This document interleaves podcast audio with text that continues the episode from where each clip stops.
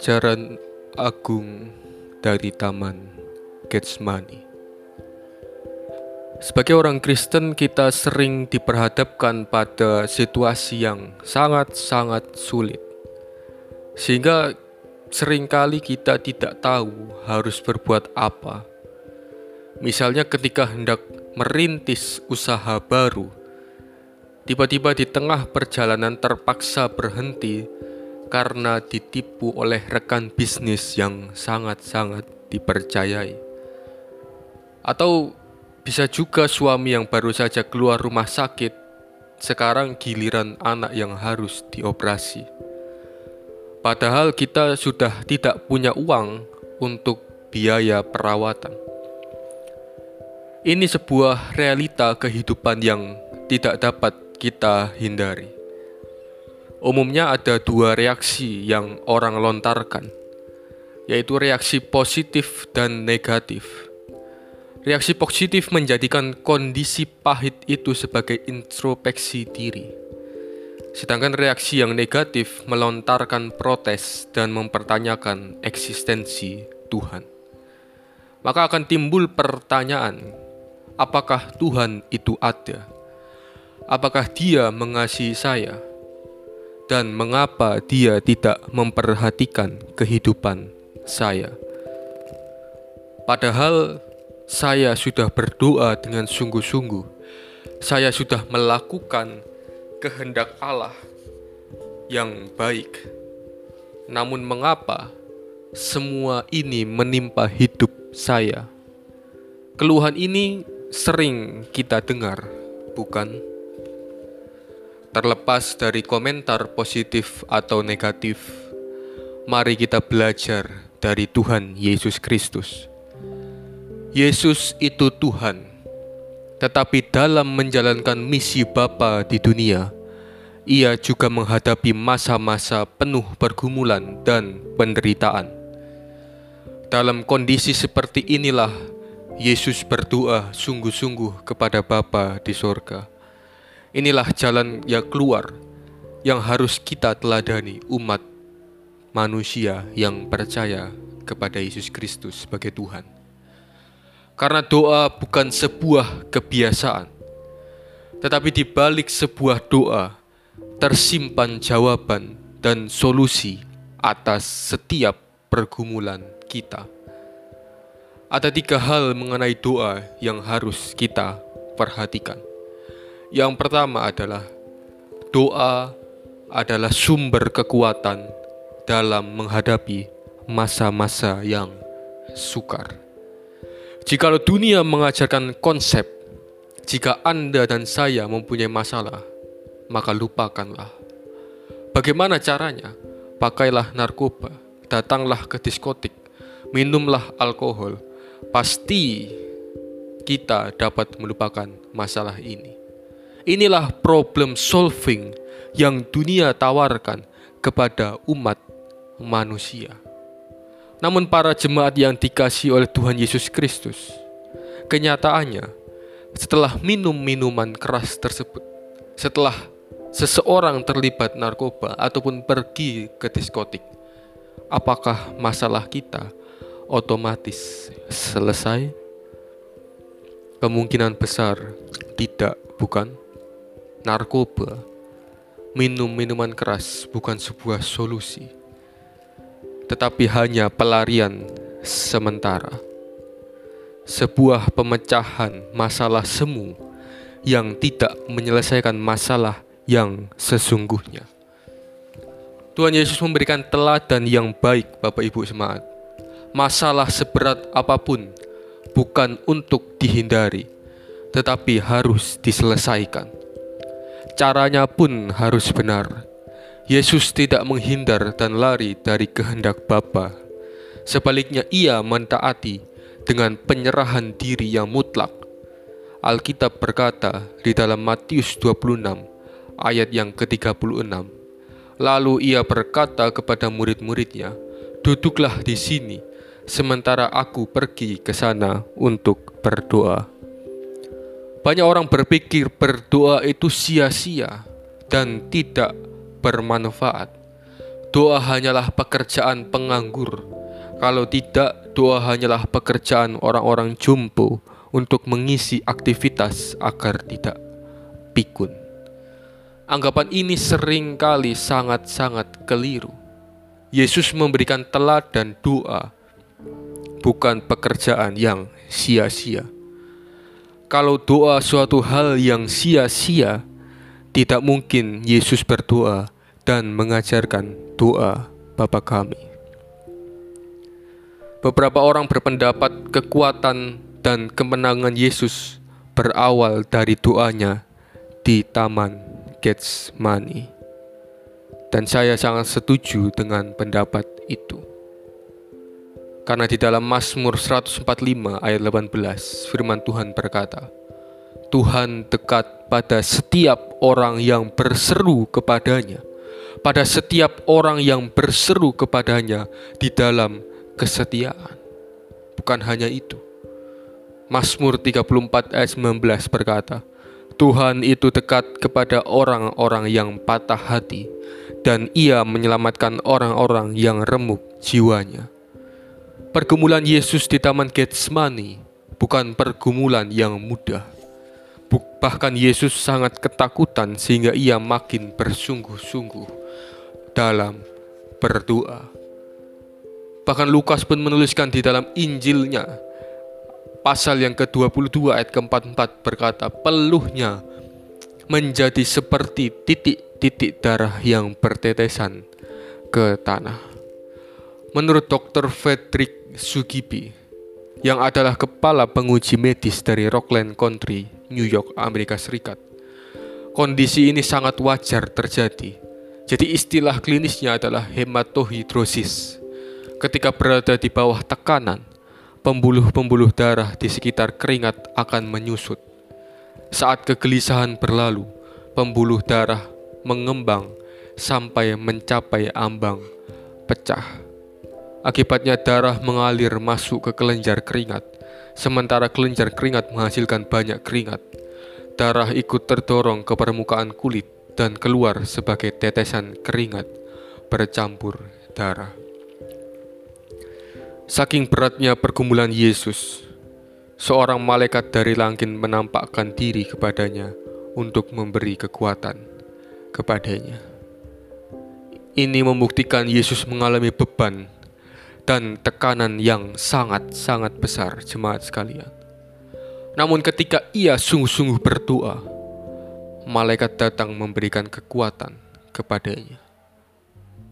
Jemaat yang dikasih Tuhan Yesus Kristus, saat kita merasa lemah, Bapa di surga memberikan kekuatan kepada kita. Allah tidak meninggalkan kita begitu saja hingga kita tidak berdaya. Namun Allah hadir dan memberi kekuatan kepada umat percaya. Poin yang kedua, doa itu adalah tidak memaksakan kehendak kita kepada Allah. Sebagian orang berpikir Allah pasti mendengarkan doa yang dinaikkan seperti yang dikehendaki manusia. Jika kita beriman kepada Tuhan, Dia pasti memberikan apa yang kita inginkan. Pertanyaannya, benarkah statement demikian? Kemungkinan besar tidak jawabannya. Rasul Yohanes mengatakan di dalam 1 Yohanes 5 ayat 14 sampai 15, Firman Tuhan berkata, "Dan inilah keberanian percaya kita kepadanya, yaitu bahwa Ia mengabulkan doa kita, jikalau kita meminta sesuatu kepadanya menurut kehendaknya. Dan jikalau kita tahu bahwa Ia mengabulkan apa saja yang kita minta, maka kita juga tahu bahwa kita telah memperoleh segala sesuatu yang telah kita minta kepadanya." berdasarkan ayat di atas, tidaklah tepat jika dikatakan Allah selalu menjawab doa yang kita kehendaki. Alkitab hanya mengajarkan Allah peduli dan menjawab doa-doa kita. Matius 26 ayat 39. Ya Bapakku, kata Tuhan Yesus Kristus, Jikalau sekiranya mungkin, biarlah cawan ini lalu daripadaku. Tetapi janganlah seperti yang ku kehendaki, melainkan seperti yang engkau kehendaki. Yesus tidak berkata, jemaat sekalian, Bapa yang ku kehendaki, cawan ini harus lalu daripadaku. Tidak berkata demikian. Yesus mengajarkan doa kepada Bapa bukanlah doa yang memaksakan kehendak kita. Banyak orang terjebak dan berkata, Bapak Ibu jemaat sekalian yang dikasih Tuhan Yesus Kristus, menekan Allah sedemikian rupa dengan iman yang mantap sampai dia mau mendengarkan kita. Statement inilah adalah statement yang salah. Jemaat sekalian, pada masa Perang Dunia Kedua, Jenderal Patton berhasil memukul mundur tentara Nazi. Pertempuran begitu hebat karena kabut dan hujan. Pasukan Jenderal Patton terpaksa berhenti. Di tengah-tengah rasa frustasi, Jenderal George Patton menelepon pendeta. Ia berkata, "Apakah Anda mempunyai doa bagus mengenai cuaca?" Si pendeta segera memenuhi permintaan itu. Ia menulis sebuah doa, lalu Patton memerintahkan agar doa itu dicetak dan dibagikan kepada 250 ribu prajuritnya.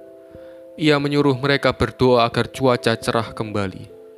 Hasilnya, Bapak Ibu jemaat sekalian, kabut dan hujan tetap turun.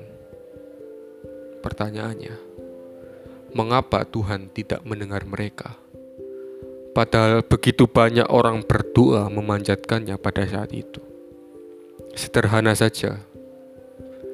Karena doa Jenderal Patton dan pasukannya adalah doa yang memaksakan kehendak Tuhan kepada Allah. Para jemaat sekalian, mari kita mengintrospeksi diri bersama. Kita sering kali memaksa Allah menjawab doa seperti keinginan kita, bukan? Alkitab tidak pernah mengajarkan bahwa Allah memiliki kewajiban untuk menjawab doa kita dengan cara kita. Ketika kita bergumul, ketika Yesus bergumul di Taman Getsemani, Yesus tidak memohon supaya kehendaknya yang jadi. Kitab Matius ayat 26, konteks firman Tuhan hari ini. Firman Tuhan berkata, Jadilah kehendakmu, itulah yang Yesus katakan. Ia mengajarkan apa itu berserah dengan rendah hati kepada Bapa di sorga. Jadi prinsip doa di Taman Getsemani itu harus mendominasi doa-doa kita kehendak Bapa selalu mengandung kasih dan hikmat yang tidak terbatas. Daripada kita sibuk memaksa Allah menjawab doa kita atau doa yang kita kehendaki, ada baiknya jikalau kita sebagai anak-anaknya dengan senang hati menyerahkan semua keinginan kita kepadanya. Poin yang ketiga, jemaat sekalian. Semangat doa yang tidak terpengaruh oleh keadaan. Jemaat sekalian dikasih Tuhan Yesus Kristus. Di dalam masa pergumulan, kita membutuhkan teman yang dapat menopang kita. Tidak heran, di antara saudara seiman sering terdengar kata-kata seperti ini. Doakan saya ya, saya sedang mengalami masalah berat nih. Ini sebuah hal yang baik dan menyenangkan. Sebagai makhluk sosial, kita membutuhkan topangan dan dukungan orang lain. Namun, jika kita tidak ada yang mendukung kita, apa yang harus kita lakukan? Kita flashback kembali. Sewaktu bergumul di Taman Getsemani, Yesus Tuhan kita mengalami kesendirian yang luar biasa. Meski Petrus, Yakobus, dan Yohanes bersama-sama dengan Yesus, mereka dengan asiknya tidur nyenyak. Mereka membiarkan Yesus bergumul seorang diri. Walaupun begitu, Bapak Ibu Jemaat sekalian, Yesus tidak putus asa dan patah semangat ia tidak mengeluh dan melontarkan protes kepada Allah Bapa. Bapak Ibu ada cerita Alkisah seorang tahanan dijatuhi hukuman mati. Meski tidak terbukti bersalah, anehnya ia tidak merasa takut. Suatu hari ia menyanyi sambil bermain gitar di tengah lapangan. Sejumlah besar narapidana datang mengelilinginya Mendengar alunan gitarnya, para narapidana itu terhibur menyaksikan hal itu. Para pembesar penjara melarangnya bermain gitar dan menyanyi. Keesokan harinya, meskipun dilarang, ia tetap datang, memainkan gitar dan menyanyi kembali. Banyak orang datang kembali dan bergabung dengannya. Melihat itu, para petugas menjadi marah. Tanpa basa-basi, kepala penjara langsung memotong jarinya. Namun keesokannya orang ini kembali memainkan gitar dengan sebagian jari yang terpotong. Makin marahlah para pembesar penjara. Mereka mengambil, membanting, dan menghancurkan gitarnya. Para pembesar penjara menjadi lega. Pasti esok ia tidak akan berolah lagi, pikir mereka. Namun apa yang terjadi? Keesokan harinya, dia tampak di tengah lapangan bernyanyi dengan meduhnya, sehingga mengundang orang-orang lain untuk bergabung dan bersuka cita bersama. Hal itu disaksikan lagi oleh para petinggi penjara. Akhirnya mereka memotong lidahnya agar tidak bisa menyanyi lagi. Keheningan menyelimuti penjara. Tetapi semangat yang terdalam dari orang ini kembali muncul. Esoknya, ia kembali ke tempat yang sama dengan jari dan lidah yang terpotong, serta gitar yang sudah tiada. Darah segar memenuhi tubuhnya, namun ia masih menari, diiringi musik yang tidak dapat didengar oleh orang lain. Sejumlah besar orang yang bergabung dan bergandengan tangan bersama. Para penjaga berdiri terpaku penuh kegabungan, menyaksikan peristiwa itu. Jemaat sekalian dikasih Tuhan Yesus Kristus. Gambaran di atas menggambarkan dan memberikan inspirasi bahwa semangat sejati itu tidak dipengaruhi oleh kondisi, melainkan muncul dari dalam hati. Saudara sekalian, bagaimana perjuangan hidup dan doa Anda selama ini? Apakah Anda selalu mencari Tuhan tatkala kesulitan besar menindih?